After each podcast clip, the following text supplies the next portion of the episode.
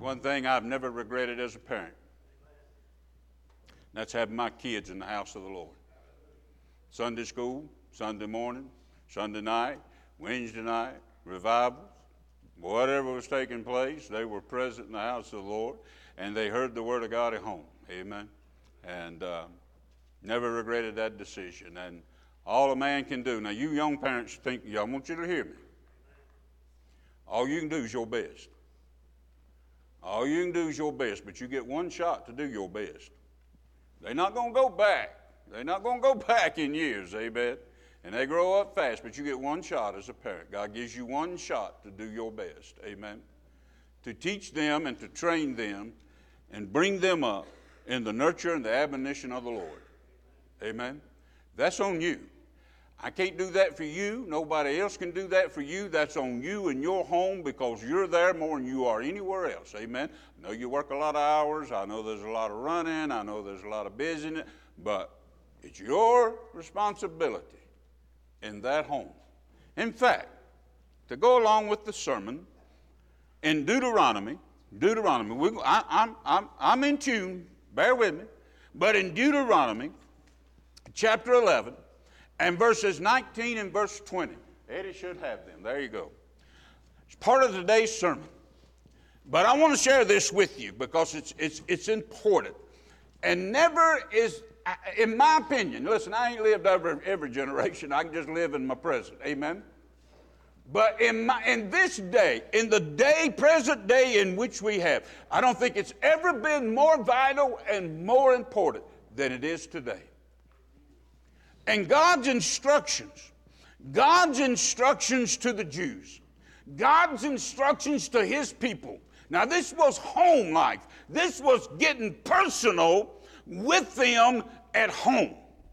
And God instructs them and says, Listen, you shall teach them your children.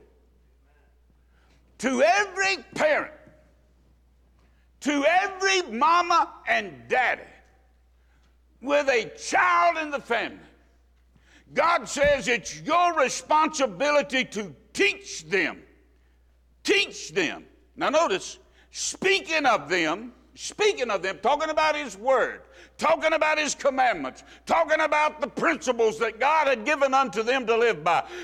Listen, God says, speaking of them, when thou sittest in thy house. When thou sittest in thy house. Now I know some of you looking at, well, I don't get, I don't get much opportunity to see it, preacher. Amen. We, we, well, substitute car. I don't care. Amen. You want to go there? Go just substitute when you're sitting in your car. Amen. But most of the time, when we're sitting in the house, we've got this little thing called remote. How many of us are flippers? Channel flippers. We're channel surfers, channel surfers. Amen. Can't stay. Go, go to a commercial. Whoop, what's next? Whoop. Listen. The instruction of the Word of God to you as a parent is to speak of them when thou sittest in thy house and when thou walkest by the way. In other words, all the time. You're either sitting or walking. Woo! Hallelujah. and the Bible says that you shall teach them, you shall speak them, you shall share them with your house when thou liest down and when thou risest up. And thou shalt write them, look at this, look at this. Thou shalt write them upon the doorpost of thy house and upon thy gates. You know what that means?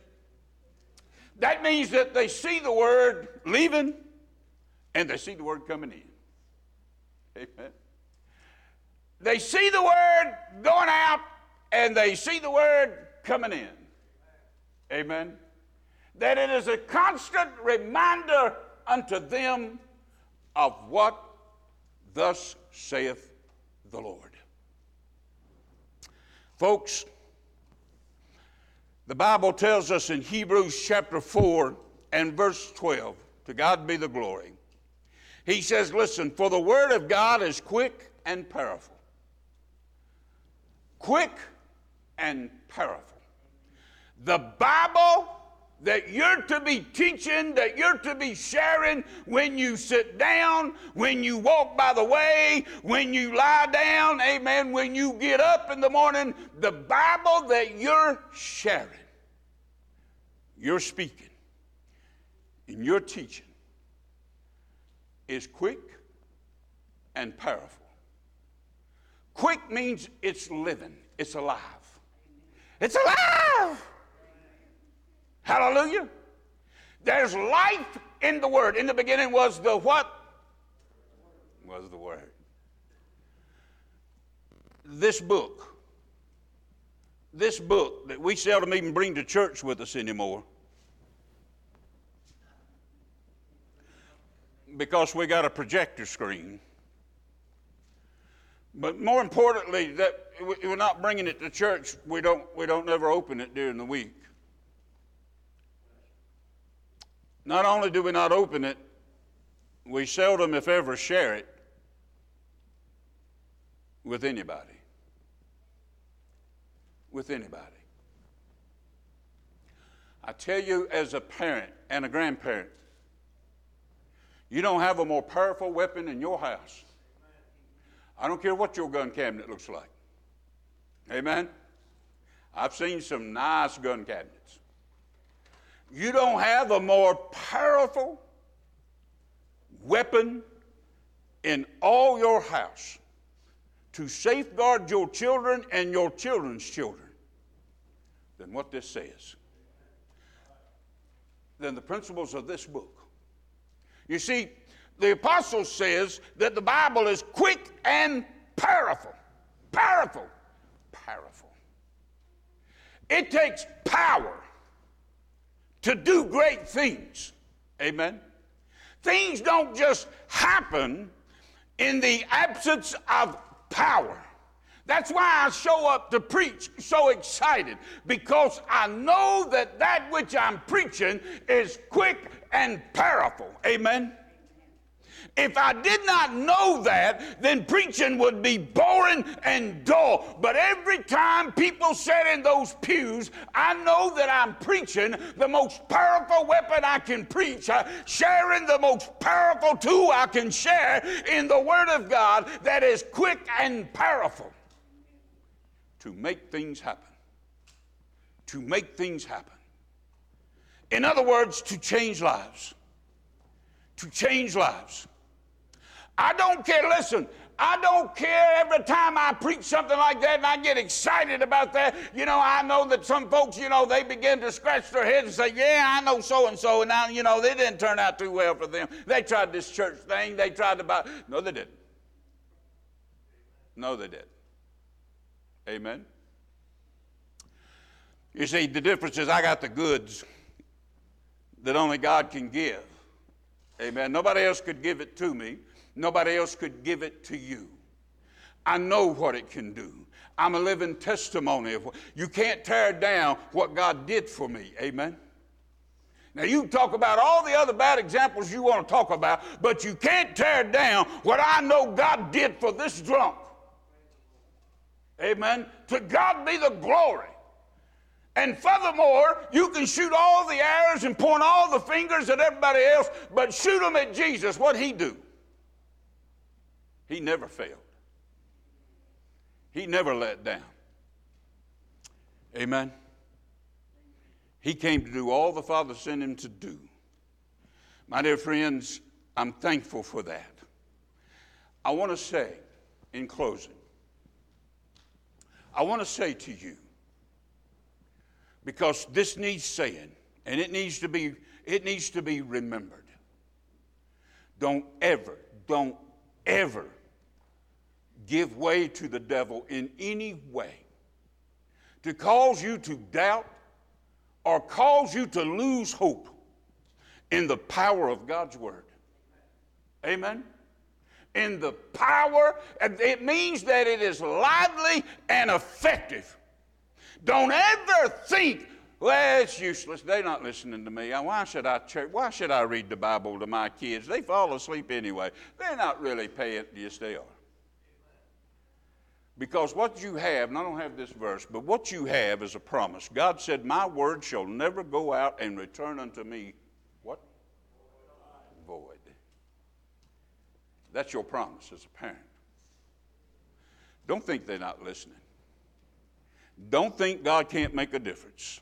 Amen. I say that to every parent, to every grandparent, to every youth leader. Amen. We've been having some tremendous services. Don't show up on Wednesday night and think, what's the use? They don't even have to pay attention. I'll tell you what the use is. What God can do. What God can do. See, you don't know that the next tomorrow's preacher sitting in front of you, tomorrow's Sunday school leaders, amen, tomorrow's mom and dads, amen, tomorrow's husbands and wives, amen, sitting in front of you that you're sharing and teaching the Word of God that is quick and powerful and able to do for them what nobody else can do for them anyway. Give the Lord some praise, hallelujah. Praise the Lord. Don't ever lose hope. I want you to come in this church in Sunday school. I want you to come in this church on Wednesday night excited to share the quick and powerful Word of God that has the ability to change lives, to make a difference. I know my kids sometimes get tired of hearing it. I know my grandkids sometimes going to get tired of hearing it. Amen but I'm going to keep sharing it anyway. I'm going to keep telling them Jesus loves them. Amen. God loves them. Jesus died for them. Amen. I'm going to just keep sharing and share. Listen, there's no greater conversations you'll have with your kids. You can talk about all the sports you want to talk about. You can talk about school and how good school. Listen, no, education's important. Don't run out of here and say, yeah, preacher. But you don't have a more, uh, more important and more valuable conversation than what this book says. Amen. Heaven and earth shall pass away, but my word shall stand forever. Forever. I'm going to ask them to come get an invitational song ready. I'm done. Amen. I'm done. Thank God. God be the glory. Hallelujah. What a day to be in the house of the Lord. I came to church praying. Carly and I came to church praying, Lord, we need a meeting with you. In this today's time, in this society in which we live, the church needs to be awakened. The church needs to be ready. Amen. Our Lord is coming. Paul said, I'm pressing toward the mark. All of eternity all of eternity, maybe I get to this Wednesday night, but all of eternity, when the Lord comes back, do you know who you're going to be like? Huh? In that glorious, powerful moment, when Jesus descends and calls the church home, and the Bible says we meet the Lord in the air and so shall we ever be with the Lord. You know what the Apostle Paul said? That in that powerful moment, he's going to change your vile body. Now, that's Paul's word, not mine. Your vile body, amen, going to change it. I don't care. Listen, you can spend all the money you want to spend on cosmetics and Botox, but you still just dust. Amen. You still just dust, but you won't always be dust. Amen. Because the apostle says in that great moment, he is going to change us and fashion us.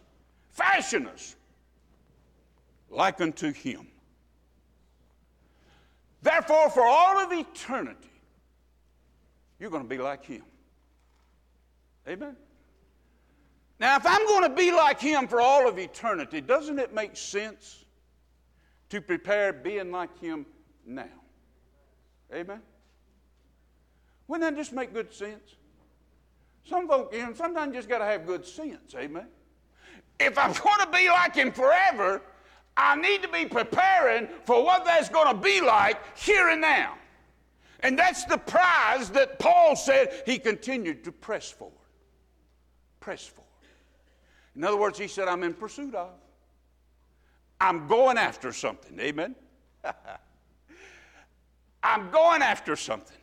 And what he was going after was to be like Jesus. God's people pursue good things.